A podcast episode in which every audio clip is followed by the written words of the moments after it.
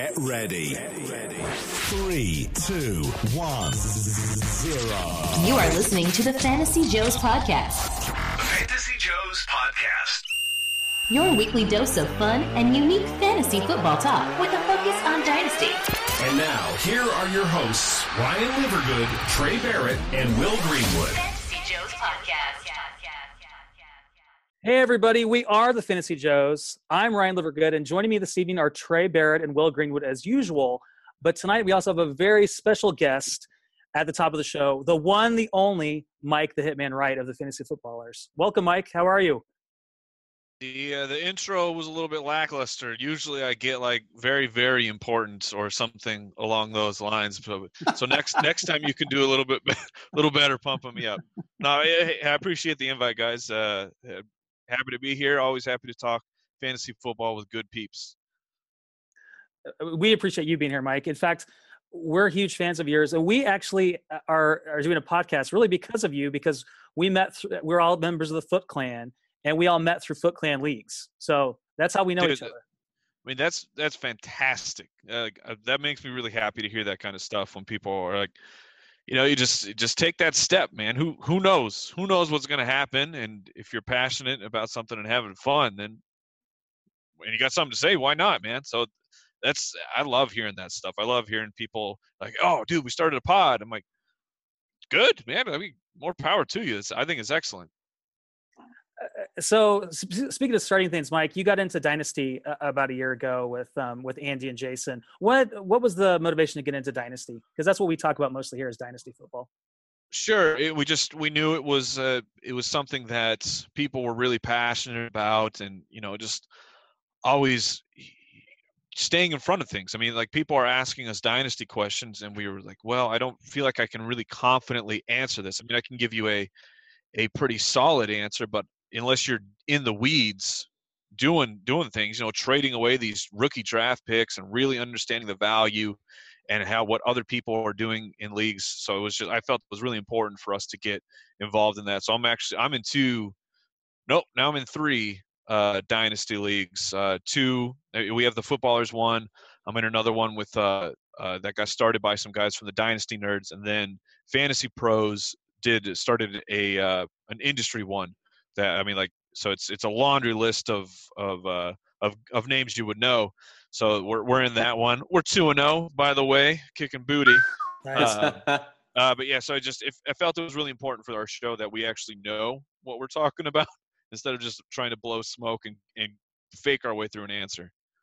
right and, and the other big new initiative is the fantasy footballers dfs podcast and i have to say mike i'm not just saying this because you're on the show of the five gpp fanduel games i've played tournaments i've played that involve monday night games since the beginning of the year i've finished in the money in five out of five of those Oh, dude, that is that is amazing, man. I mean, that like more power to you because we can't set your entire lineup, but if we're giving you at least some insight or or triggering something in in how you're going about your process and setting some lineups that week, that's that is fantastic to hear, man.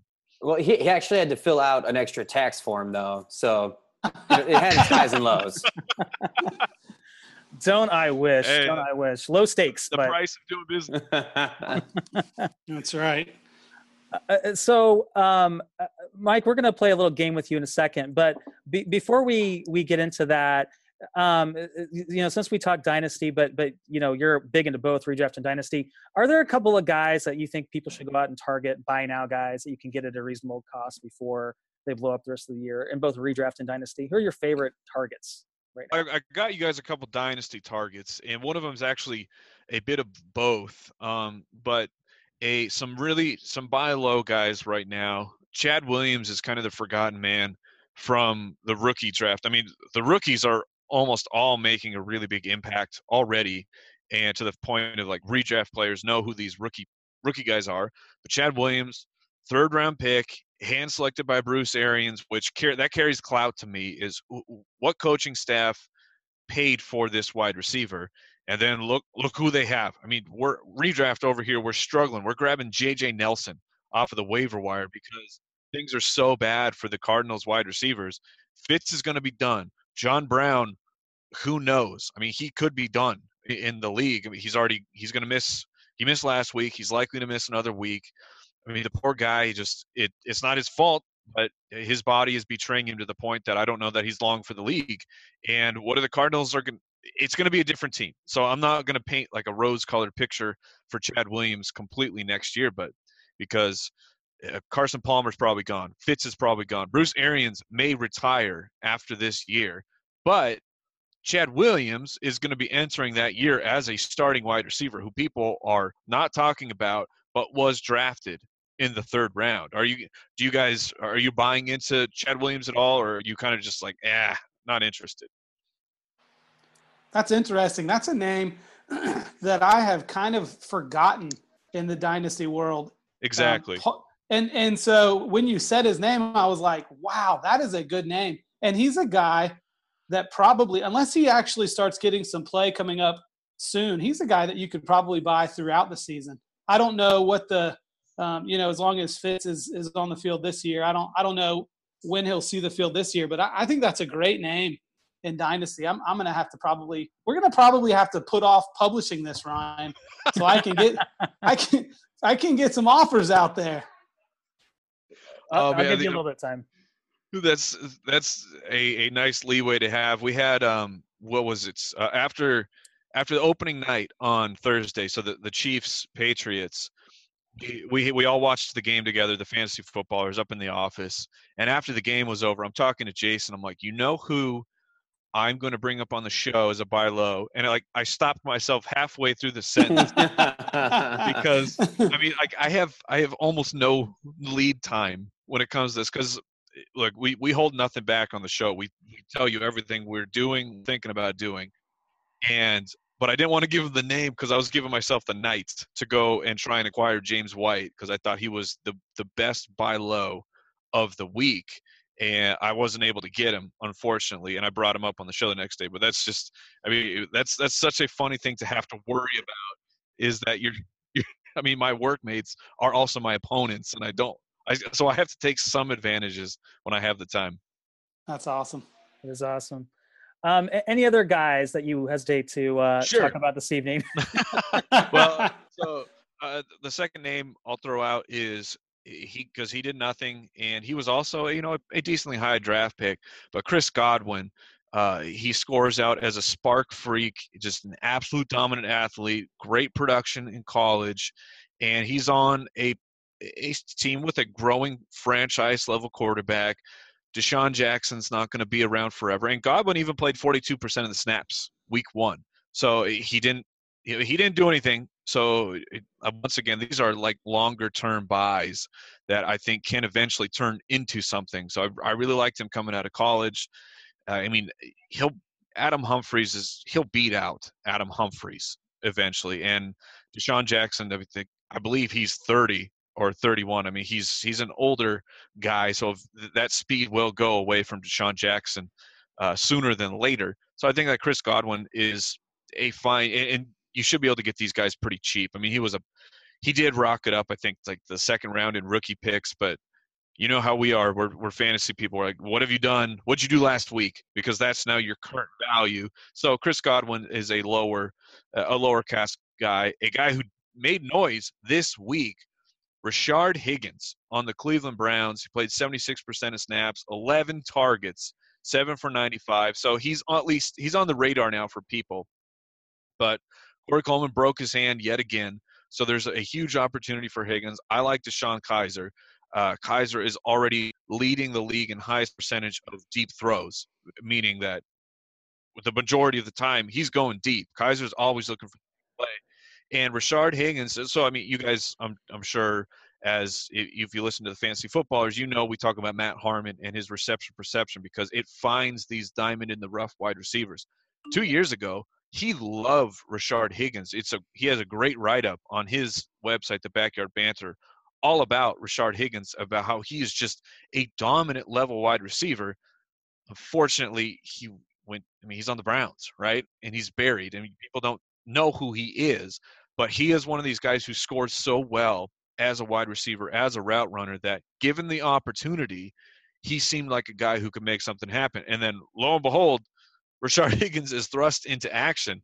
seven for 95. I mean, he he goes big. So he is a guy that I bet you right now is on your waiver wire because he's on my waiver wire in my dynasty team. So I'll be making a bid trying to get him on my roster. Uh, it's I think that there could be some success coming. Kenny Britt is it's it's a failure already as a free agent signing. Kenny Britt is he just he's so done. bad. He doesn't want to play anymore.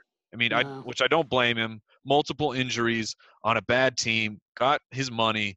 He doesn't seem very interested in paying, and the team seems very down on him already, willing to move on. So I think that Rashard Higgins is a great dynasty pickup. Who you better get your bids in.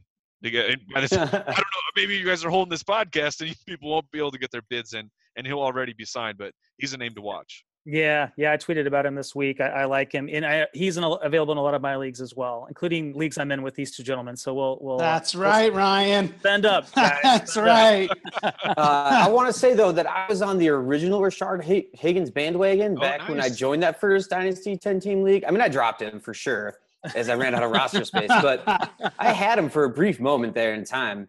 Uh, I definitely had. I think it was the other late round pick too from the Browns that year. I was like, well, one of these guys will do something, and, and neither of them did their first year. And so I was like, well, they there's just we have deeper rosters, but it's 10 team, and so it was, it time for him to go. To kind of set a limit. I actually think I think Godwin's going to be super interesting as a player because I I'll be curious to even see how John Jackson does this year. One, no middle of the year bye week for the team. I don't really know how that affects NFL players. I'm not going to pretend like I do uh, because no other teams really ever had that in the modern era. So we'll kind of see how that goes. And he has an attitude, and that doesn't tend to go well on that team if you have any sort of uh, you know presumptive attitude coming in. So uh, I, I could see uh, like Godwin even lightening it up this year a little bit, like later on in the season. Certainly possible. He's he's an excellent wide receiver, so it would not knock me. I mean, for DeSean Jackson, at least uh, there. I'm trying to remember because I saw at least two two go routes for Djax where Jameis just barely missed him in the end zone. So I don't think it's I don't think the time is done for DeSean Jackson, but I agree that the the no bye week uh, that that's going to haunt a lot a lot of people. Like I mean, just like Jay Ajayi this year with his knee his knee is he's already sore. His knee was so messed up that he dropped to the fifth round when he was an elite level talent running back in that draft class. I, I think there could be some problems, and for a, for a veteran like Djax, that's that's not necessarily a, a, a hot take to say that he could slow down by the end of the year. Or if they're if they're in playoff contention and they're well ahead, then you know they're not going to be risking him for the playoffs. And he's like he's one of those kings of soft tissue injuries too. He's like an Yes. Alshon Jeffery of deep routes. So All right, are you guys ready to jump into jump into a quick game here? Ooh, I love games. Let's So- do it. So this game, we're actually going to play Simon. we this game Sorry, we're calling how well do you know the twitterverse because mike you get a lot of grief your your co-host on the fantasy footballers give you a lot of grief for being the unverified one but this game is going to give you a chance to prove how well you truly know twitter Oh, Uh, or not yeah. no, no, we're, Or we're good. confirm the unverified status, perhaps.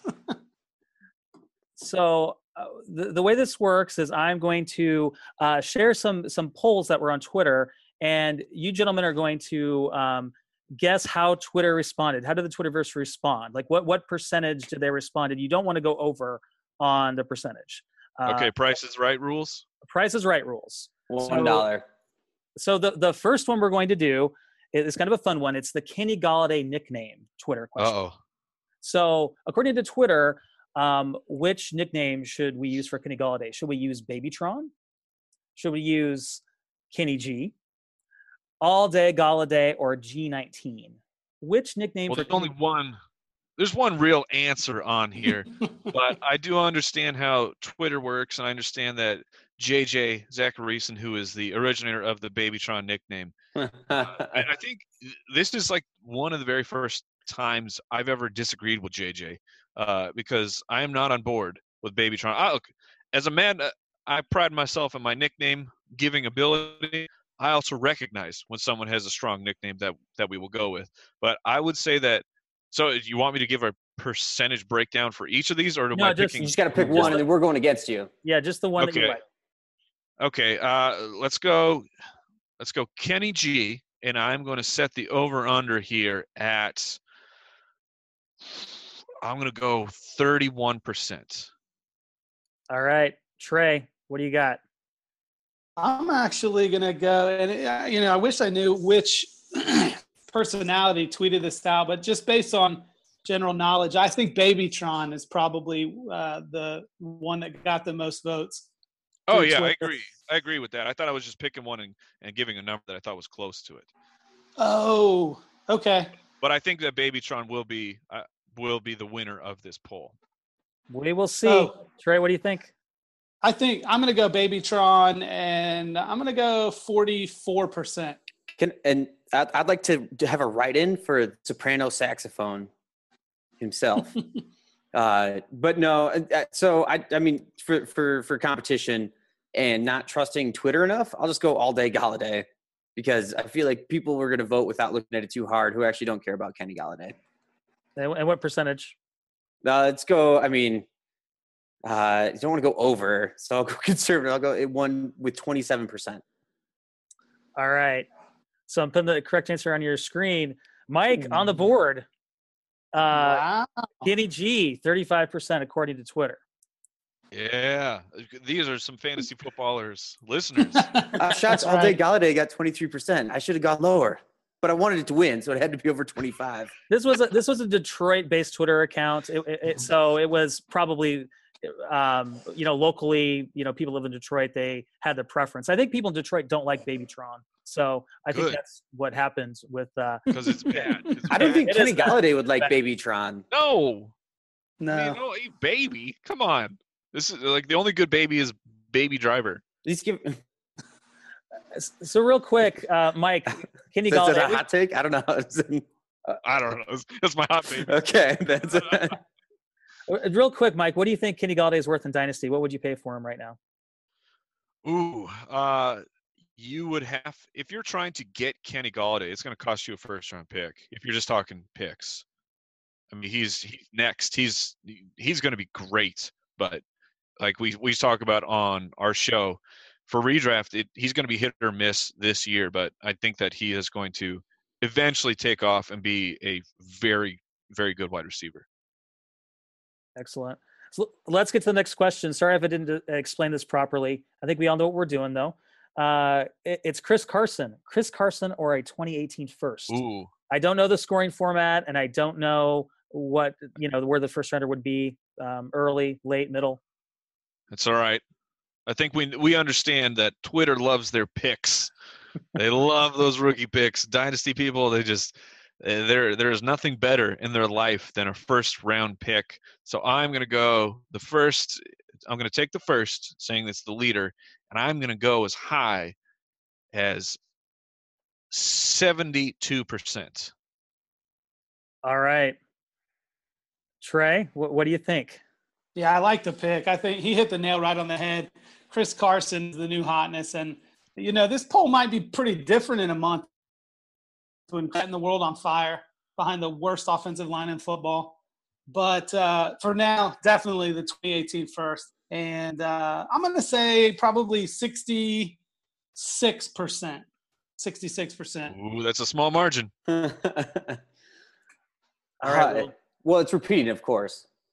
Um, and then, so I'm actually gonna. I'll take Chris Carson here. I'm gonna go 52 percent because the one thing that I've noticed in the dynasty community, we kind of did, did this earlier, is uh, the running back inflation rate in in dynasty right now is insane, and it it Chris Carson is most likely going to be the starter. He almost hit 100 yards. He was the main ball carrier. He was the guy who was closing out the game for the Seahawks. So that's the, the the best take I can give to do the Chris Carson t- to take Chris Carson. I'm just going to go 52, nice little conservative 52, right above the the threshold. That was bold, but unfortunately, it didn't pay off well. Uh, Mike again, he knows Twitter. The Twitter is very, very well. He said 72%. It's 77% at 2018 first over Chris Carson. Mike, you're on a roll. Nice one. Well done. I- Smoking us. I, I told you I'm a man of the people. Are you shocked that it's, are are you shocked that it's that close? Like I actually, I mean, with a, That with it's a, not with a like take of like 73, yeah, Uh, for like a seventh know- round rookie. because there's some people who will buy in immediately to the starting running back for Seattle. So it that makes that's that makes sense because the, the first number I thought of was actually 76, but had to had to prices right lowered a little. So I mean, Well, and if you're- number, that number makes sense to me. if you're a contender, I mean, there, you know, there's people out there that are contending or they're very confident in their team and think, you know what, my pick's going to be late first. Maybe they've lost David Johnson. Maybe you know their running backs just aren't working out for them, and so you know I I could see. I mean, Chris Carson's going to get some carries, and if he ends up taking over that job, we all know the Seattle Seahawks offense is an offense that starts slow and is going to just start booming. So, I mean, I you know I could see it. There's definitely not everybody loves uh, first round rookie picks. Like 77% of people do. that's right. uh, there. So I would be very curious too to see this in like week eight if Chris Carson is the starter, and you have because that's about the time the Seahawks tend to wake up and start to play some real good fantasy football, regardless of real life football. So it's uh, yeah. Anyway, I tried. I like the boldness, Will. I like it. It's- okay, and we need some more of that from the Fantasy Joes because you guys are getting slaughtered. Two zip. Uh, 12 team PPR. Uh, DeVante Parker or Derrick Henry. These are two guys that Trey loves. It's going to be tough for Trey, I think, to to pick And this. this is dynasty or redraft. This is Dynasty. Yeah, All right, then Mike, Trey can I have both? Yeah, I'll go first. This is very difficult. Derrick Henry is my man crush, and uh, but I'm going to have to say in PPR with the fact that Derrick Henry is not quite taken over that job, um, and DeVante Parker is kind of the new hotness. Um, I'm going to have to say DeVante Parker, but I'm going to say by the slightest of margins, 54% DeVante Parker. 54% DeVante Parker. All right, Well, William, you- you go. I'm going 63 Derrick Henry. Oh, oh, Derrick Henry. Yeah. Uh, Okay. Because again, so the running back hype, I still believe is real, and I assuming that this Twitter poll is posted after Sunday. So You're the- you're under The world is on fire with him. you're underrating the DeVante Parker love. Those truthers are out there. All right, Well, what was- Jay Cutler's only going to play a year, so if, if it's dynasty and people are being smart, what was you're talking about Twitter here though? This is like this is That's where people go to I overreact. mean, All right, hold on. You got to. I got to be tactful here. What was Trey's percentage? It was 54%. 54. 55% DeVante Parker. Let's see it, guys. Yeah. DeVante Parker, 59%. The route is on. Wow. Nice job, Mike. Uh, You guys don't watch Sucks. enough Price is Right, man. yeah, it doesn't matter if you guess the wrong product. that's true. That's true. That's true. but uh, so there's one of my one of my fantasy Joe's things is that uh, on these kind of things, I'm often very, very, very wrong. So That's that's a good quality to have. mostly about trivial things like like things like these, like Uh, it's all the time. It, well, to, to be fair, I mean it's it's not completely trivial because you need to know what people uh, what the the value the public is giving these players because if you if you favor Derrick Henry by that much, like you feel like it should be that, go freaking trade DeVante Parker for Derrick Henry. I mean, because you know that the masses want Parker. So I mean, you need you need to use this information to your to your advantage. Uh, full PPR, would you trade uh, Parker for Henry? I would rather have Parker because I I think that Cutler might play more than one year. I would rather have them both. Give me, give me both. I mean, in, I- Split 50 50? Well, because you know, like Will mentioned, eh, my thing is value. I try not to fall in love with fantasy players, although there are a few that have just gotten near and dear to my heart, and it's hard for me to see them correctly. But so for me, it's all about value, and I predict that in six months, nine months, twelve months, eighteen months from now, both of these guys are going to be worth significantly more than they are today. So any league that I don't own them, I can acquire them at fair market value now. I, I'll take them because I think they're both going to boom in value. So I do not disagree with that at all. My, my opposite side of that take, just to be quickly, is uh, I believe more in the, what the Titans are building as an organization than what the Dolphins are. I mean, just at the end of the day. Fair. so we, we got to get Mike out of here. We got two more. Do you guys have time for uh, two more quick ones? Let's do it. Let's do it. What's your All right. timer say, Mike? Or this this is light, lightning round. Lightning round. RB swap PPR. Ameer Abdullah, uh, Tarik Cohen. Oh this man. hurts my heart.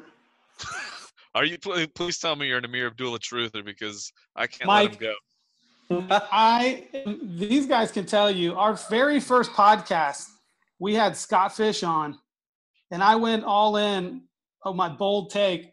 Um, I've got a bet actually with a couple of these Foot Clan fellas that I play with that Ameer Abdul is going to be a top twenty running back. Well, I upped the ante in our first podcast and went super spicy that he was going to be RB one this year, and that is not looking good.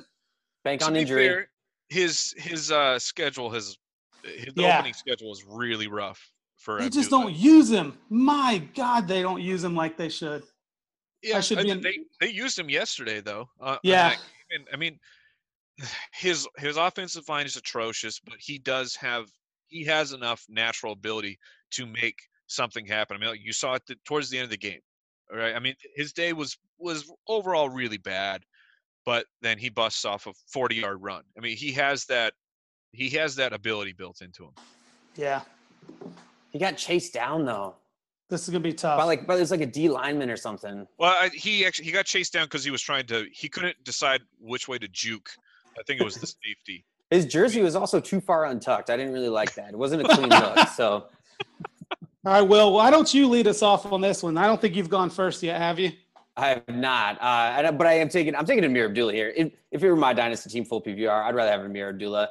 Uh, I liked him as an earlier pick. You talk about the Bruce Arians team; they almost took him over David Johnson. Uh, so at least you know he at least has the background talent in film. He's had a really big struggle in the NFL so far, but I, as much as I love to ride hype trains and the excitement of fantasy football, I would take Ameer Abdullah here, and I, I'm going to go 59 percent. All right, Abdullah, fifty-nine percent. All right, Trey- Trey. You get Trey gets to go. I went first twice, so I, I get knew that. I knew that was gonna happen. I gotta. I gotta really. You I want to gotta do really. one percent for somebody. I gotta really get bold here. So That's right. this i'm going to just put a public service announcement out there for our listeners this does not reflect the beliefs of trey barrett of the fantasy joes this reflects as mike said earlier don't underestimate the overreaction hype that takes place on the twitter's verse i'm going to go tarik cohen and i'm going to say that 59 no 60 63% of twitter went with tarik cohen in full ppr all right. I gotta believe. I got. This is me choosing to believe that people are gonna get this one right. And as much as I, I think that Tarik Cohen is gonna be great. I think he's gonna be fantastic in PPR. He. I was looking at it. Uh, we're only two games in, understandably, but he is tied right now in second place for uh, most receptions in the league. He's tied with the, with Antonio Brown. So I mean, the guy's gonna the guy's gonna get receptions and, and at, a, at a ridiculous rate. But I'm going to take Ameer Abdullah, and then because I play to win, I'm going to take Ameer Abdullah sixty percent. I knew you. Mm. Hey, I went first twice, man. yeah you did you did Oh, Here's a surprise. Really, nobody got it because Trey busted on that. He went 60. You got it. You got to give me a point here. I mean, it's a, a half a point. It's a moral victory. No, you get nothing and you like it. Welcome to Zeroville. Oh, I Calculate you love will. Uh, a moral victory. A moral victory. yeah, I'll take a. I'll take a moral victory. All right, That- guys. That's unreal. That Twitter's gone too far. It, it is crazy. It is crazy. All right. uh, Um, we only have like a minute left, so let's get to the last one. This is a 12 team Dynasty League half point PPR. Randall Cobb and Cooper Kupp. oh man, that's a that's a great question. Uh, I'll, I'm willing. I'll go first here. But in ah, the the people of Twitter, Randall Cobb. uh, I guess the, the timing of this question is crucial because we had all left Randall Cobb for absolute dead. Oh, what's up, bud? We're joined. The Fantasy Joes have been joined by a fourth member. What's up, buddy? Oh, I probably can't see my headphones. Yeah, Trust he me, man. can't I'm, you. I'm all about that dad life. I know how it goes. Uh, He's rocking the stormtrooper Lego here. Excellent, excellent. Uh, but I, we had all left. I, I'm including myself. We had all left Randall Cobb for dead, and he has absolutely come back to life. That which maybe it really was injuries the past couple years that have kept him out. Cooper Kupp. Cooper Kupp is an interesting guy because I feel like Twitter hated this guy. I mean, like they were they were launching you know, full out assaults against Cooper Kupp because he's not the most athletic guy. He's already old for dynasty in in terms of what people think old is for dynasty. But they're just underestimating how good of a wide receiver he is and how perfectly he fit the Rams scheme for these short passes. But I'm still oh, I'm still gonna go with Randall Cobb here, but it is very close. And I'm gonna go Randall Cobb 57%. Randall Cobb, fifty-seven percent, down on the books. Will, Will, I you mean, the good next? news is I already I, won I, the yeah, game. I, I, I, Yeah, you've next already year won the game. because, It's all uh, house money. You're playing with house money at this point, Mike. That's right. I didn't even know we were playing a game. I was just trying to have fun here. Uh, It's always a game, man. Always. if there was That's money on the not- table, my picks would have been different. Uh, no, uh, so uh, I think Cooper Kupp and Randall Cobb are the same age, right? They might be. oh, that's Uh, good. The, like no, Randall, the Cooper Randall Cup Cobb was is not that old. No, Yeah, he he's was- I think he 26, I think. Yeah. and I think that's what everybody forgot. And let's assume, let's just, uh, I'm going to quietly assume uh, a, a better uh, Randall, Randall Cobb love after the first couple of weeks, and I- I'll I'll go 61% Cobb here. Cobb, sixty-one percent. Trey, All right. So I get both prizes if I hit it on the dot. You do get two points, but then you still lose to me. So that's fine.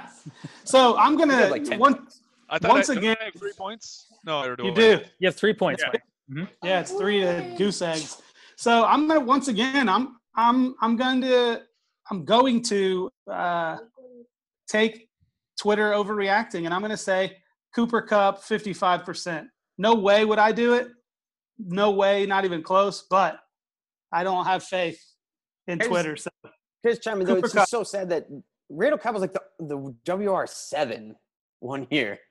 Like Cooper Kupp wasn't even the WR7 in college football at any point in time. Like, so anyway, let's let's see the numbers. Twitter, Twitter.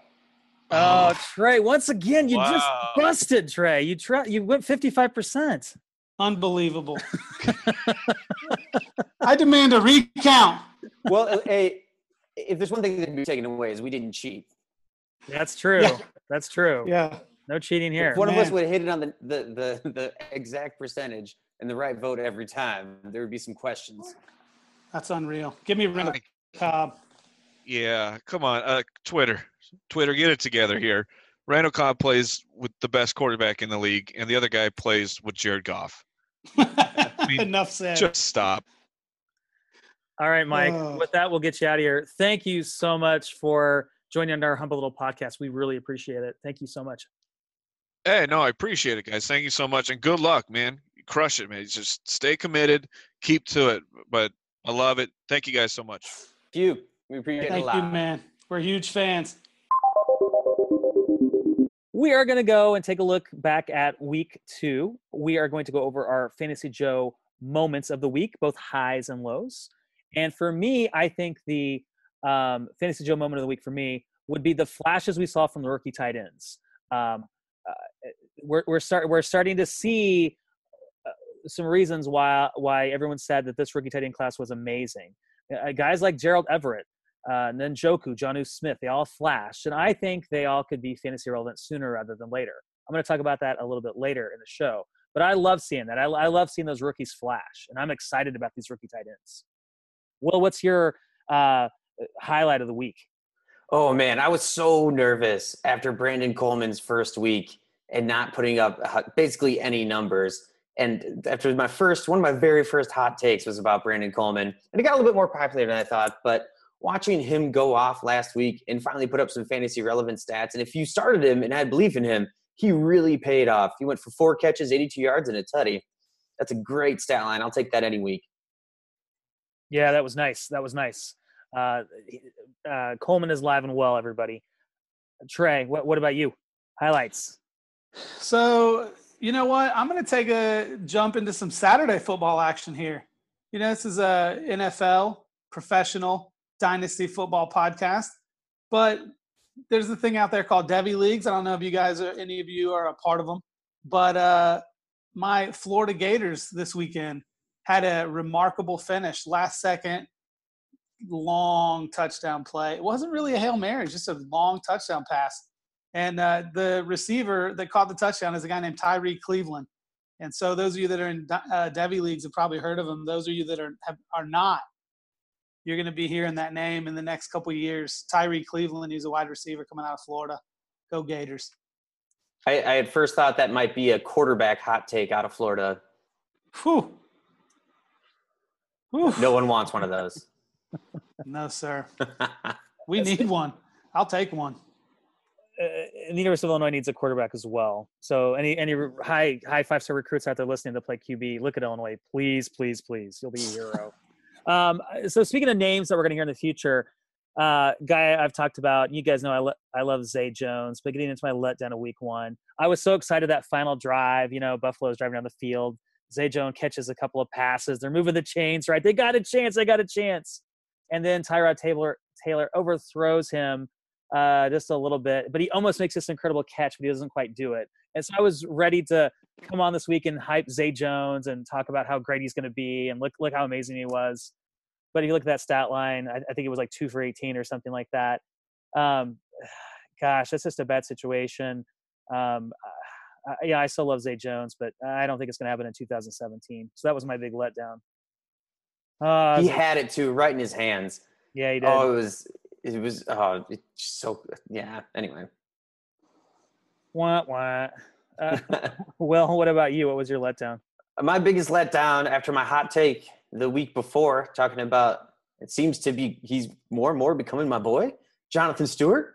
Uh, he just just got absolutely stuffed at the goal line on an unblocked defender in shacking a fool, Shaq Lawson against the Bills. He should have been able to house that. It it just was just poorly played, and it's really uh it just it just made me feel sad about the hot take about Jonathan Stewart setting a career high in touchdowns. He's got to keep the pace up.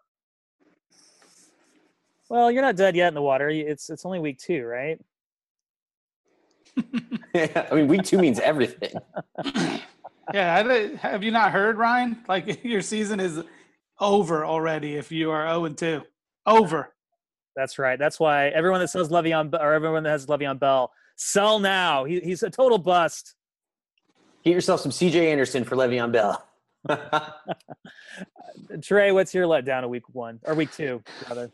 Well, you know, my letdown of week two is actually just an extension of a letdown that took place in week one as well. And that is the RBBC killing fantasy teams across the NFL. I'm talking about guys that I believe in, like Mark Ingram, uh, guy, another guy that I believe in big time, Joe Mixon. I mean, it's just so frustrating owning these running backs in these committees where, you know, running back has always been one of those positions where a guy needs to have 15, 18, 20 carries, get into a groove. Um, and these guys are playing. I mean, Joe Mixon, it comes in, he comes on the field for a play or two and then gets taken out. So, you know, he has no opportunity to get in a rhythm behind that ridiculously talented offensive line uh, that he plays behind there in Cincinnati. Uh, hashtag sarcasm. So anyway, the, the RBBCs are just incredibly frustrating, especially when you are starting both Mark Ingram and Joe Mixon on a dynasty team. Hashtag I lost that one. I think you're going to see a week three turnaround on those guys, though. Uh, it, the, you have the Packers, and it could be a get right game for Mixon and the Bengals, at least to compete. And on top of that, uh, with the way Peterson's been playing and the, and the Saints being 0 2, I think uh, I, I, I just wouldn't be overly shocked if week three was like a get right week for the players that you've been holding on to that have been suffering. Yeah. I, I, I mean, I don't disagree with that. And I still like both of the guys uh, moving forward, uh, both in redraft and uh, especially, I mean, I love Joe Mixon in Dynasty. His time's going to come. But in the meantime, it's frustrating. It's frustrating to see these guys that, you know, basically uh, all the, the carries split among several guys and nobody really has any value. It waters down the, uh, the talent pool at the running back position even more. That is a pretty good uh, segue into our next segment, which we're calling RB City Baby Buy or Sell going into week three. Uh, so we're going to talk about some guys that are, are really interesting names that we're not sure if we should buy or if we should sell. Um, and we're going to give you our opinions on that. Uh, so, we have five guys here we're going to discuss, and the first guy is this gentleman known as Isaiah Crowell, um, it- it- which a guy that got a lot of hype going into this season, and so far he hasn't really lived up to the hype. Um, uh, so we're going to talk about buy, sell, or, or hold Isaiah Crowell. Will, what do you think about Mr. Isaiah Crowell?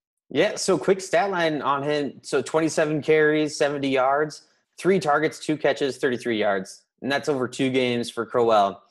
I think you couldn't be more disappointed in Crowell's performance if you're taking, you know, he was, what was he bumping up to? Like, you know, second, third round, you're talking about auction values, things like that. He was a kind of a hot commodity coming into the season and they've, they've, they've kind of struggled. Uh, but I think Crowell for me right now is a buy because I think this week is his get right week. And I, I've said that as I mentioned earlier, Trey. I think we're going to get a pretty good get get right week here in week Mhm. three. It just seems like the matchups are working out, the situations for each teams are working out, and it. Uh, I, so for me, if I can, I'm buying Crowell on the cheap, uh, like on as cheap as possible. Trey, you like Crowell? You think you're going to buy him or sell him? Yeah, I do. I like that. I mean, if you look at first uh, Baltimore Ravens, second game Pittsburgh Steelers. I mean, these are two teams that historically defend the run very, very well. And so, I mean, I think that Isaiah Crowell is talented, and I think he just needs the opportunity. And I believe that, like Will said, I think not just this week, but I mean, they've got the the Colts this week. They've got the Bengals at home in week four, and in week five they have the Jets at home. So I think that you're going to see the next three weeks Isaiah Crowell. I mean, you know, all three of these games, the Colts, the Bengals, and the Jets. I mean, you know, don't think I'm crazy, but uh, the Browns could win all three of those games, and I think they'll probably. Um, I know they're favored on the road in Indianapolis, and I anticipate they'll be favored at home against the Jets. So I think there's some positive game scripts coming his way, and I think you're going to see them really start to rely on that. And then it's going to open up the passing. That they're going to have to do some things on offense without Corey Coleman. But if they can commit to the run and successfully run the ball behind that incredible offensive line they have, um, I think the play action can can really work for DeShone Kizer. And I I mean, don't be surprised if in three weeks that we're looking at a uh, looking at a Browns team that's uh, three and two. Wow, that's kind of a a, bold take. You might want to say that into the show, Trey. Um, you know, I have to admit, it, it I I was pretty high going into Crowell um, this year, and, and I think he, he's probably a hold for me. But looking at the list of of names, I'm looking at PPR ranks. I mean, there are guys like Chris Ivory, Mike Tolbert, Marlon Mack that are ahead of him um, in the eh, you know in terms of performance this year, and that that makes me nervous. I- you know, I, I I know it's too early and the sample size is small. I don't think you should overreact, but you know, he's not a guy I'm going to go out and buy. I, I don't know. He he makes me nervous. We'll we'll see. It's Cleveland. I don't know. I I just. I don't know. I, I I don't think I can come on here and, and, and say I would recommend someone go out and buy him. Um, So half point PPR, if somebody offered, uh, let's say you have Jarvis Landry, and they say, "Hey, I'll send you Crowell your way for Landry," would you do it? No way. for for I, I'd think about it. I guess it depends on the makeup of my team. Um, that, that, I'll take the, the cop out answer, right? Um, well, since since Trey said that, no way. Uh, your team is significantly wide receiver heavy, and you need a running back. Well, I think with Jarvis, Just- I think I think the attention that Jarvis Landry received in this first game, if you're going to go sell Jarvis Landry, I think that you should aim a lot higher than Isaiah Crowell. I mean, at this point, with the numbers he's put up, I think that a, a disenfranchised Crowell owner, you shouldn't have to pay nearly a Jarvis Landry price. I think if you were to, you know, if, if someone were doing a redraft league and they would drafted late and you're holding that draft tonight, uh, Jarvis Landry goes probably a full two, maybe three rounds ahead of um, Isaiah Crowell. So I would just aim higher. That's all for me. Yeah. And and I, and I'm not a huge Jarvis Landry fan, but I mean he's a he, he just came out and had a pretty what do you have 13 catches? it was something amazing. Yeah, I I, I don't have it right in front of me, but I mean, he was amazing for PPR in in regular stats. He was like the Zay Jones of the NFL last week. Anyway, oh, Uh, I guess- so I I, think we should move on. Yeah, let's let's talk about Carlos Hyde. Uh, Carlos Hyde is a guy that you know kind of, kind of interesting, right? You know, uh, with with Joe Williams, everyone thought you know all the reports that oh Hyde's not going to make the team, he's going to be cut, and then um, you know then he he comes out and you know I think if you have Hyde on your team, you're pretty happy about it. Um, looking at the PPR uh, standings, he's uh, he's he's an RB one, he's number twelve. So Carlos Hyde, uh, Will you you you gonna you gonna buy, sell, or hold? So for, for me, it's it's I think Hyde is he's such an interesting. It depends who has him and what they're willing to do. Because I like Hyde, and the thing is, he he's never finished a complete season healthy. And if he comes close to that, I think he has a great opportunity to finish as an RB one. He's looked really good uh, so far this year through two games. Hyde is he's just boasting 24 carries, but he's he's you know put up 169 yards, and then he's also had 12 targets and nine catches for 51 yards. He's one of those guys where if you add a touchdown into his resume, we're not having this conversation about you know buy or sell. As far as uh, he's not waffling as much as he is now. He's either you either have a clear vision of him being a sell high because you don't believe in him, or you're going after him to an owner that doesn't believe in him and trying to get him cheap. So the only thing he's missing is touchdowns. And as bad as the 49ers are and will be, it's it NFL teams still score touchdowns. They're not the Jets. They're not the, you know, they're not the bottom feeders. They have like he's put up decent stats outside of touchdowns. So my current thing is I, I would be if, if I had to choose one or the other, I'd be buying Hyde. All right, fair enough. Trey, Shockingly, I am actually on the flip side of that coin. As you guys can attest, uh, in a dynasty league that we are all three in, I just sold Carlos Hyde here in the last week, and um, I so Carlos Hyde got nine carries week one. I think that I believed that the 49ers offense was going to actually have a legitimate shot to be decent this year. Not only do you have Shanahan coming in, you have Brian Hoyer at quarterback, who's been a very serviceable quarterback over the past several years and has actually been actually beyond serviceable for fantasy purposes. So, you know, Pierre Garcon coming back to play for Kyle Shanahan, I think that the narrative was there that this 49ers offense could possibly be better than we were anticipating. And I'm just not seeing it. I mean, if you take away, he had a 61 yard carry against Seattle. He had 15 carries for uh, 124 yards. I mean, half of his yardage came on one play. Now, you can't take that away from him because he still completed that play. But when you're talking about a guy that's getting nine carries in one game and 15 carries the next game, that offense is just not explosive enough. That's the reason I sold Carlos Hyde. Not necessarily the talent, but that offense is just not as as good as I was hoping. And obviously, you know, they they did play Seattle this last week, which is not exactly a, a easy matchup. And then they played the Panthers in Week One. So, you know, maybe maybe I'm wrong. I, I have liked the talent of Carlos Hyde, but I just haven't been loving the usage.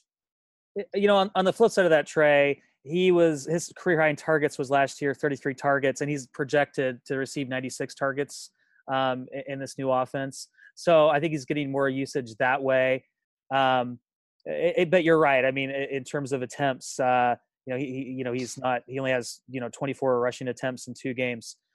You know, I, I think he's interesting, and I think you know, looking at at his career, uh, yes, he hasn't played a, a complete season, uh, but maybe it's a bit of a myth that he's this injury-prone guy that can't stay on the field. Uh, You know, 2014 he played 14 games, 2016 13 games. So you know, if I, if I have a running back that I get, you know, uh, 13, 14 games out of, I, I think I'm happy. Um, so, so for me, I think he's a a- not a guy that I feel you definitely should go out and you know buy. But if you could get a get a discount on him, I think I'm going to buy Carlos Hyde. I I I, I think that um, you know in this we just talked about the this you know running back by committee world that we live in.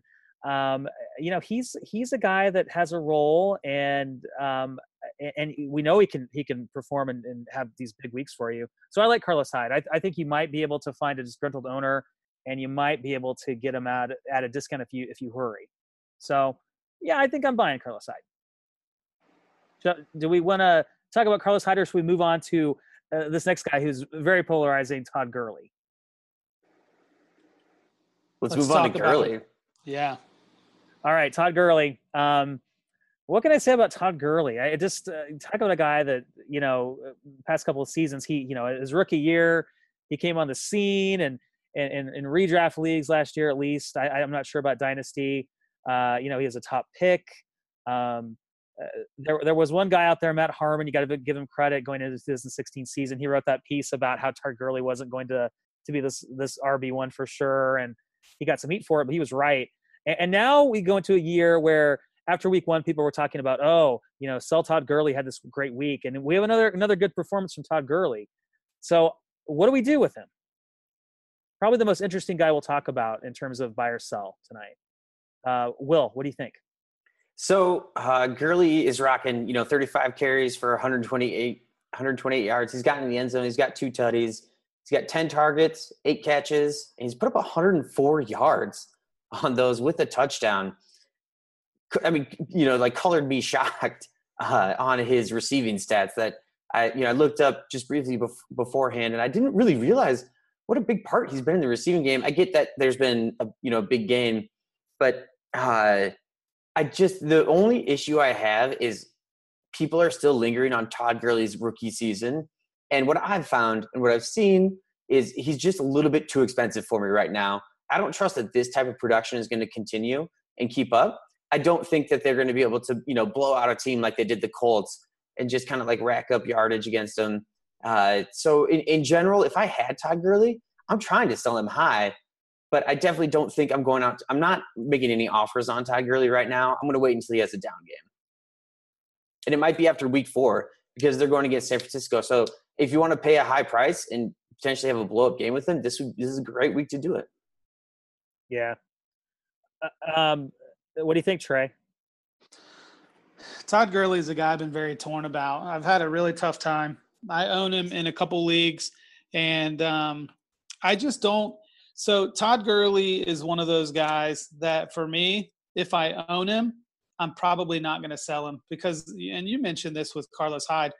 I mean, he got 24 touches in week one, and he got 19 touches in week two. This is this is the pinnacle of this offense, and I know that the schedule hasn't been crazy. Let's not overreact. We're talking about the 10th ranked offense in the NFL right now for the LA Rams. Not scoring, I'm talking about yardage. So this is an offense that has a little bit of life injected by the new head coach coming from Washington. And Todd Gurley is absolutely 100% the centerpiece of that offense, and he's going to be all year. In dynasty formats, I'm probably looking to move Todd Gurley because I just don't know that I'm convinced that he is as a special a talent as we thought he was coming into the league. So, but it all this for me, Todd Gurley. If I own him, I'm probably holding him. I'm probably not buying him anywhere. He's a guy for me that I still ex- I don't know exactly what to think about him. His usage is going to be significant, and that's the. I mean, we talk about that all the time, right? I mean, you know, Kareem Hunt skyrocketed in value, not necessarily because of who he was, where he was drafted, but the fact that the guy in front of him got hurt and he was getting all the touches, and look what he's done with it. So, you know, I, I just Todd Gurley is a guy I don't I'm not going to plant my flag on buy or sell. Right now, I'd say that I'd have to hold. Um, and the you know Will mentioned it. The passing game stats are are huge, and as he continues to, I think he's got over 100 yards receiving already. He's getting in the end zone. I mean, he's the he's who they're looking for in, in the red zone, and that's big, obviously. Yeah, and the you know those numbers um, in terms of targets are, are also increasing. Not unlike Carlos Hyde, so he, he's going to see a career high in targets too. I think he's um, set to uh, uh be uh, on uh, target for for 80 targets. so yeah, not to repeat what you say, Trey, but I I do I'm kind of in that hold category as well. Um, I, I may be closer to wanting to buy him. Um, so maybe if I can get a good deal on him, I would buy. Uh, because you know one thing that you're you're going to get from him is is that you know he he is the focal point of the offense and that's special. So even if he's not a special talent, there's certainly some value to um, um, having that on your fantasy team. Uh, probably uh, he's a guy that I would love to have as my RB two uh, in terms of like who I'm starting each week. I don't necessarily want him to be my my RB one for my fantasy team. If he's my RB two, I love my team. I love. Yeah. Him. So that's kind of what I think about about Todd Gurley.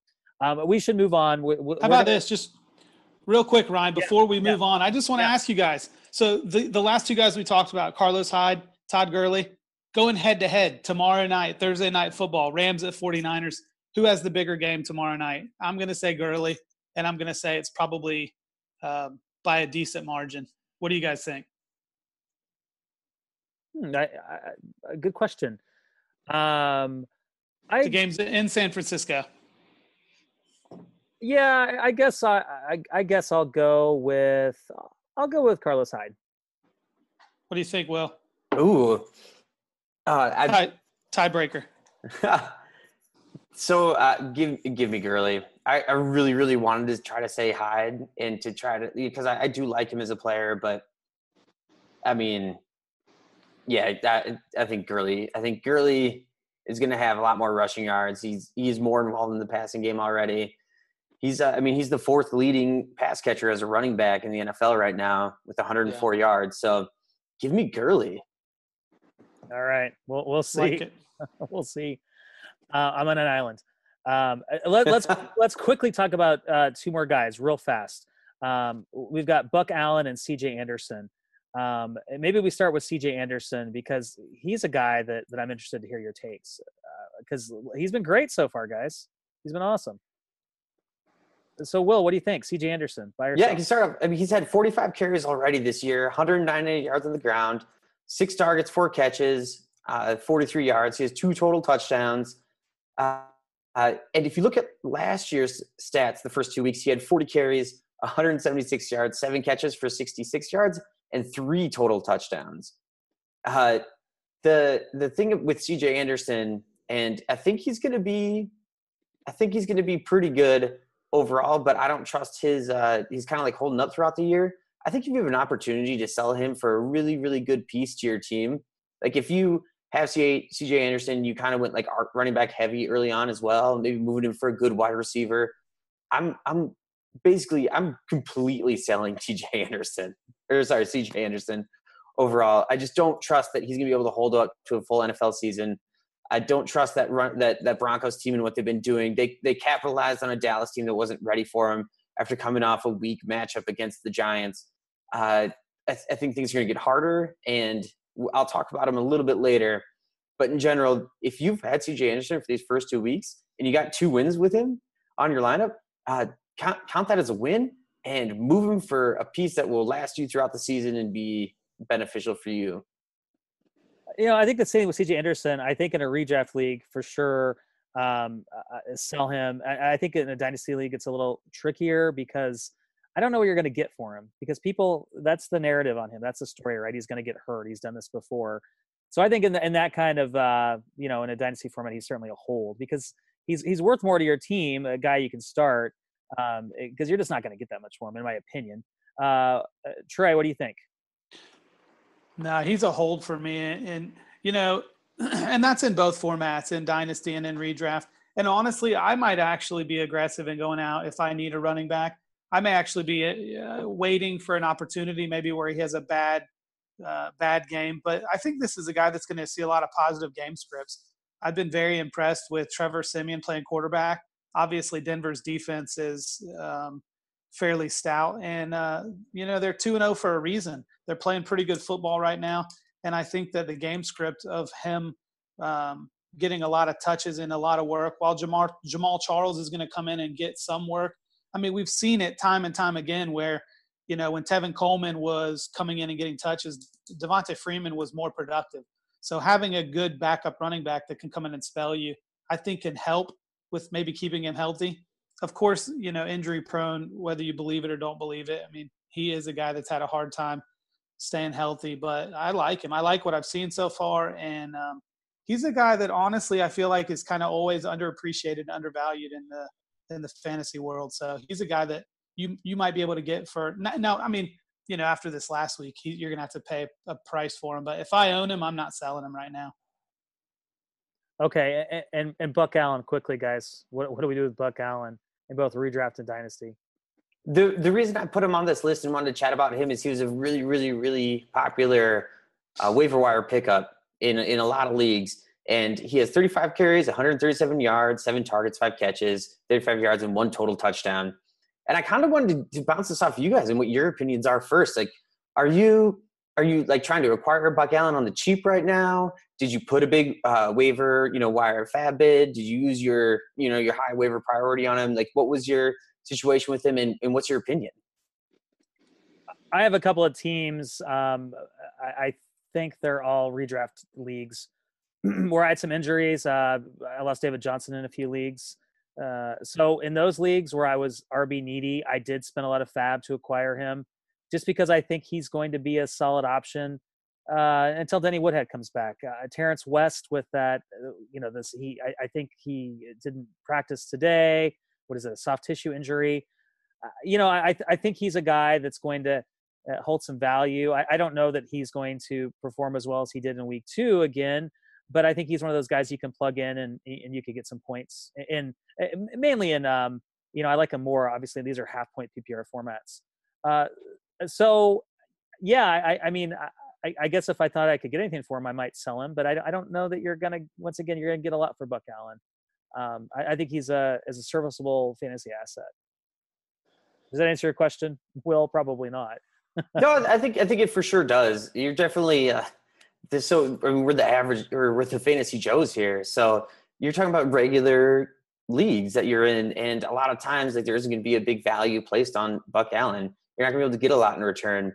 And so if you did suffer some setbacks in in your running back core and you need a guy that either play your flex or play the running back, I think he's going to be totally totally serviceable. Uh, uh, Trey, any closing thoughts on on on Buck Allen before we uh, before we move on?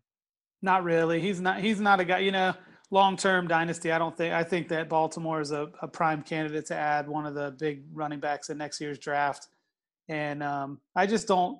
I actually own Buck Allen two places, and it's funny because I actually acquired him um, within the last few weeks, but it was before Woodhead got hurt because I was kind of anticipating Woodhead might struggle with an injury at some point. So I stashed Buck Allen and actually started him in one league this past week, and, and I basically won because of him. Um, but he's not a guy I feel super strongly about. He, you know, like you said, Ryan, if you're really running back needy, he's a guy you could take a chance on let's get to everyone's favorite part of the show. At least it's the fantasy Joe's favorite part of every show. It's the hot, bold, spicy takes of the week. And I want to go ahead and lead off, if if I can, gentlemen. Uh, Absolutely. By, uh, by we had Mike Wright on, and he talked about Rashard Higgins. Um, and you know, I was thinking about Rashard Higgins this week, even before Mike was on the show. And uh, you know, Mike talked about um, how Harmon loves him, how the, the guy is an exceptional route runner. Um, and I think Mike touched on this too. The guy in college was phenomenal. Um, so Jordan Hoover, he, he is on Twitter at jhoover9787. He, he had this piece for RotoViz back in 2016. And he talked about how in college, um, the, the, in history, there are only eight other collegiate wide receivers that have amassed at least 90 catches, over 1,700 receiving yards, and 15 touchdowns in a single season since 2000 in college.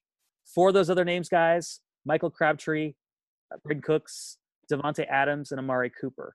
So that's some really nice company that he's in. So, and we hmm. know that wide receivers that are um, excel in college, uh, that that's that that's a good indicator of NFL success. The fact that he had tremendous success in college, even though it was at uh, Colorado State, the fact that you know Matt Harmon loves him, he can he can run routes like nobody's business. I'm boldly going to predict that even though he's a little bit behind uh, in the game because he's one game short, he's going to finish 2017 as a wide receiver two. Is that a half point or full point PPR? Uh, we'll go half point. So higher in full point? Yes. nice so so friend you know um I, I thought about going you know uh you know low end wide receiver two high end wide receiver three but no let's just go wide receiver two. This is this these are hot bold spicy takes right guys? That's right. I'm going to chime in with a, a little bit more subdued kind of like having the glass of milk after that spicy take. Uh just that i i foresee the just just weekly. The seahawks continue to struggle with their offense. They've been terrible in september in the past. It takes them a little bit to figure things out I I can't point a finger to what exactly it is, but uh, my my take of the week is that the Seahawks struggle this week on offense against the Titans, and they actually lose at home, uh, twenty four to ten. Ooh, that's nice. I like that. Interesting. Um, what, what do you think, Trey? What's your what's your uh, what's your first take? And, and So how my was that? Wait, wait, I'm sorry. Do we think that's mild, medium, hot, or ghost pepper face melt? The um, the Seahawks uh, struggling, losing to the Titans. Uh, I think I, it's prob. No, go ahead. no, I think it's pretty hot. I think it's pretty hot. That's pretty bold. It would be pretty amazing if the Titans could go into Seattle and win. Yeah, I don't know, honestly. I think that the Titans are playing some pretty good football right now. So I think it's uh, probably, you know, on the medium side. I mean, I think anytime you can go into Seattle and get a win, uh, you're doing something right. But there, that offense is just in bad shape right now. Uh, Jimmy Graham may not be available for this game. And uh, I mean, goodness, they, you know, barely escaped the 49ers at home. So I, I think that uh, I think I like the opportunity for the Titans to come in there. Um, but we'll see. Should be fun to watch. Trey, I didn't mean to say your thunder there. You were about to give us a real hot take. What, what is it? Yeah, no, that's all right. So I'm going to go back to to picking an underdog this week, and I don't know that I necessarily. So last week I picked Minnesota to beat Pittsburgh, and then between the recording of our podcast and the game, Sam Bradford was ruled out. So. Um, you know, I was a little disappointed because I was really hoping to see if that offense could continue their um, the juggernaut status that they showed in week one. Um, speaking of offensive juggernauts, this week, nine point underdogs. I've got the Bengals pulling it together, going into Lambeau, and keeping it close. They're nine point underdogs.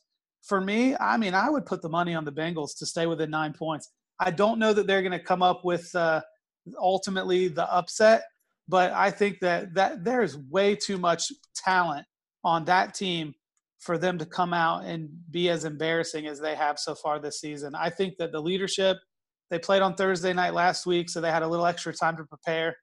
I think that the leadership, I think they're going to have a little get together and say, you know what, we got to do better. And uh, they're going to give the ball to Joe Mixon more, please, please, please, Please. Marvin Lewis. So that's what that's and, and I Upset of I the mean, week. Yeah, I I think that's pretty hot. It would not surprise me if they actually go in and the it's a game that comes down to less than three points. I think Aaron Rodgers could sit on the toilet and produce more touchdowns than the Bengals right now. That's that's real hot. As a Bears fan, I love the take. I, I don't I don't know that's gonna happen, but that's that's that's face melt hot. Green Bay is having some struggles of their own. I mean, their defense is terrible. So they're uh, should be an interesting game. Yeah, it should be a really great game. I I, I hope you're right. Um, uh, my next uh, take is about Jonnu Smith. I, I talked about him a little bit earlier. How he he flashed a little bit this week. Two catches, 30 yards, a touchdown. Um, uh, Smith is a guy that might be available in your dynasty league. He might be out there in the waiver wire, and I think you should go out and get him because I think he's going to be a tight end one in 2018. Um, Delanie Walker's 33 years old, and according to Over the Cap, the Titans can save 6.2 million dollars by releasing Delanie Walker uh, in 2018. Um, if you look at what Delanie Walker's done over the past couple of years, he's a target leader um, among all tight ends. And even though his targets have gone down since um, he led the league in, in 2015 with 133 targets, I think in that Titans offense, the tight end is, is integral uh, focal point. And I think Jonnu Smith is going to step into the role. He's going to get a lot of targets, and through sheer volume alone, perhaps he's going to be a tight end one in 2018. We saw a little bit of that this week. So Jonnu Smith, get him while you can. He's going to be a tight end one next year. And it's happened before, guys. I want to mention. You know, we, we think the tight ends take forever to produce, and that can be true. But guys like uh, Jimmy Graham and Jason Witten in their second year in the league, they had 900 plus yards and, and six touchdowns, at least in their second season. So there is a precedence for this. Uh, this tight end class is going to be great. Um, uh, so, get those rookie tight ends. Will, what, what do you got? What's your next hot take? And what do you Uh, think? next? Next, uh, I mean, I, I like it. I I don't have a very passionate opinion about Senor Jonnu Smith. Uh, I think he has a great opportunity that offense. They're rebuilding. I really, really do enjoy the Titans' uh, management structure and what they're doing with that team. I feel like they're building a team that's going to be a contender, and you're going to see them be in the playoffs, and then maybe in the soup. You know, they're just they're they're doing the right things to build a great team, and he has he's going to have every opportunity to be a key cog in that. So I can get behind the Jonnu Smith hot take. I like him. All right. What's your next hot take? So my next one is uh this is so talk about buy lows real quick is T.Y. Hilton. He's had some horrible the horrible first couple weeks. I think this is his get right week. I get that Andrew Luck isn't back. I get that Jacoby Brissett has barely been with the team, but they are facing the Browns. We're talking about the Cleveland Browns, a team that doesn't even really want to win because they want a high draft pick. I want to say my hot take is T.Y. Hilton goes over 10 targets this week and finishes as a WR1 for this for week three. We're getting hot in here. That is hot. Everyone's saying we need to sit T.Y. Hilton. I heard today uh, sit T.Y. Hilton and and play guys like uh, like Cooper Kupp. Uh, you know, so that's a hot take. Yeah, I would never play Cooper Kupp over T.Y. Hilton this week. That's embarrassing to both myself and T.Y. Hilton. We we chat a lot. I'm sure you do. I'm sure you do. All right, Trey, what's your next hot, bold, spicy take here? But my next uh, hot spicy take, I'm representing here with the Tampa Bay Buccaneers shirt for the recording to the, tonight. Our audience is not able to see that, and uh, so I know they're playing Minnesota this week. Last week was kind of a warm up, and and I, you know people don't know this either, but um, I have a standing bet with you, gentlemen, over the next seven years, right? Uh, Jameis Winston versus Russell Wilson. Yeah. So this this week, Jameis Winston cements himself top six quarterback this week, and on top of that, he accomplishes it on the back of DeSean Jackson, top twelve wide receiver this week. I think that uh, Xavier Rhodes is going to be on Mike Evans, and I think DeSean Jackson is going to torch the cornerback on the other side of the field. So I think that the Bucs offense comes out, plays really well, throwing the ball around in Minnesota this week. Hmm. I don't like it. I don't like it at all. And I think that's As- that that as- that's that's got to be pretty. That's got to be getting up toward Ghost Pepper because I don't think anybody in the world is looking for DeSean Jackson to be a WR one this week. But I mean, Jameis Winston loves to throw the ball deep. They almost connected. I mean, last week was their week one. So um, and and they you know had a dominating win at home. Um, so I think I think that I'm, I'm looking for these two guys to break out. Yeah, no, I agree with you. I, I don't think anyone's going out there and, making that that that that call. So that's that's definitely that's definitely super hot. At the very least, hot, if not ghost pepper. Uh, so here's my my take to close, and I should have done this first because it's not like super hot or bold or spicy. But I, but it's about Mitch Trubisky because everyone keeps saying, "Oh, Mitch Trubisky, he's going to be the starter. Mike Glennon sucks." So my call is he is going to be the Bears starter October 29th at the earliest.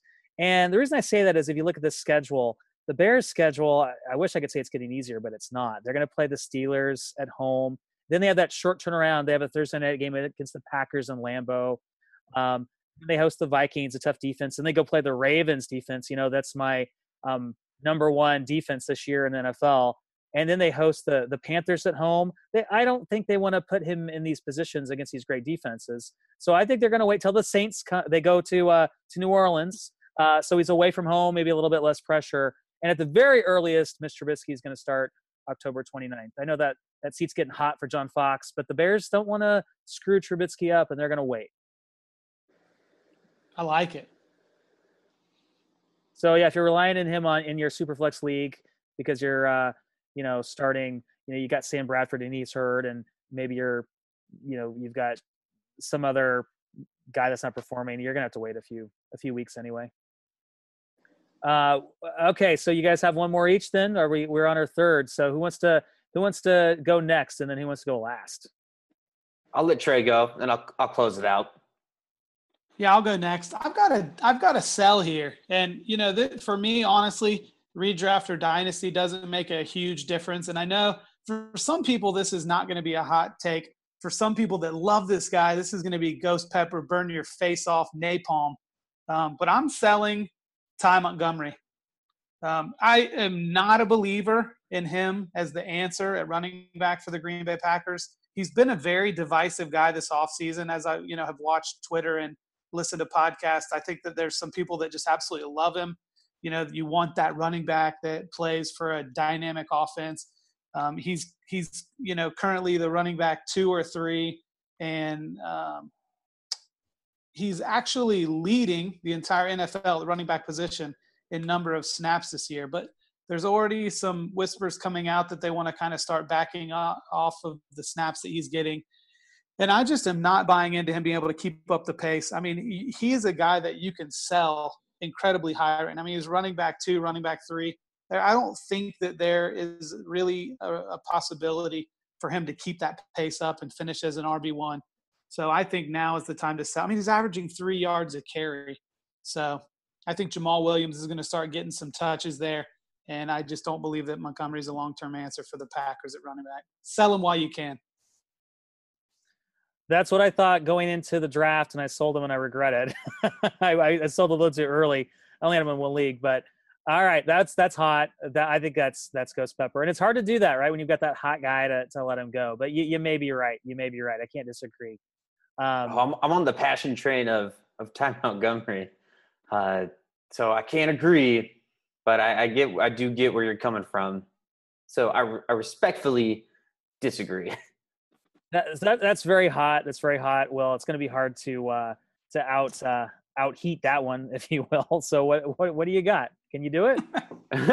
I mean, I could I could continue on my Jay Cutty QB one status uh, in 2017, but I'm actually going to move on. I wanted to just give a quick little dynasty take, and I think it's going to be super interesting for the Broncos moving forward. My like it, this is more of a since long term uh, not not overly hot take for redraft, but this is that CJ Anderson suffers year long, which exposes Siemian. The Broncos offense starts to suffer. This hot start for the team is gonna is gonna fade. Uh, the the team now thinks their healthy O line is like super great, and that they can just run CJ Anderson between the tackles and have him crush it. Uh, and they are going to be like, okay, the only thing we're missing now is an elite running back. And my hot take is basically that the the Broncos are going to draft running back in the first two rounds next year, and it could even be Iowa's own Akrum Wadley. Is that where you want him to go? Uh, uh, you think that's the best place for for him as a as an Iowa guy? I think it, I think it'd be a great place for him to land. If he, he needs to put on about like ten more pounds, roughly, to be like the you know he's kind of like he, he's a little bit small at the moment, but he's an explosive player and would fit really well in that offense. And uh, it just is that that's like the land of opportunity right now for running back. And I really do think overall, and this is where it kind of just gets very like judgmental on my end, is that the Broncos thought with uh shoot who what whoever their their rookie offensive lineman that went down like these first two games that they thought that they had like a super dope O line and that that they're only missing like this key cog of like great running back that's the only thing they're missing, and they're going to draft somebody early. I'm not going to say it's going to be overly successful overall, just that that's the you know you're, you're going to start to see the Broncos exposed this year, and next year they're going to be like all we all we're missing is a running back, and they're going to reach. All right, with with that, that's all the time we have for the show. Thanks again for listening to another episode of the Fantasy Joes. You can contact us directly at thefantasyjoes at gmail.com or on Twitter at ffjoes. Your feedback is welcome. Let us know how we are doing and what you want from us. We come at you weekly on Thursdays with new episodes, but be sure to subscribe to the show so you never miss an episode. And subscribing helps us a lot. We really appreciate it. You can find us on Twitter. Trey is at Trey Barrett. Will is at Fantasy Joe underscore Will. And I'm at Roto Librarian. On behalf of Trey Barrett and Will Greenwood, I'm Ryan Livergood, and we are the Fantasy Joes. Fantasy Joe. Fantasy Joe. Fantasy Joe.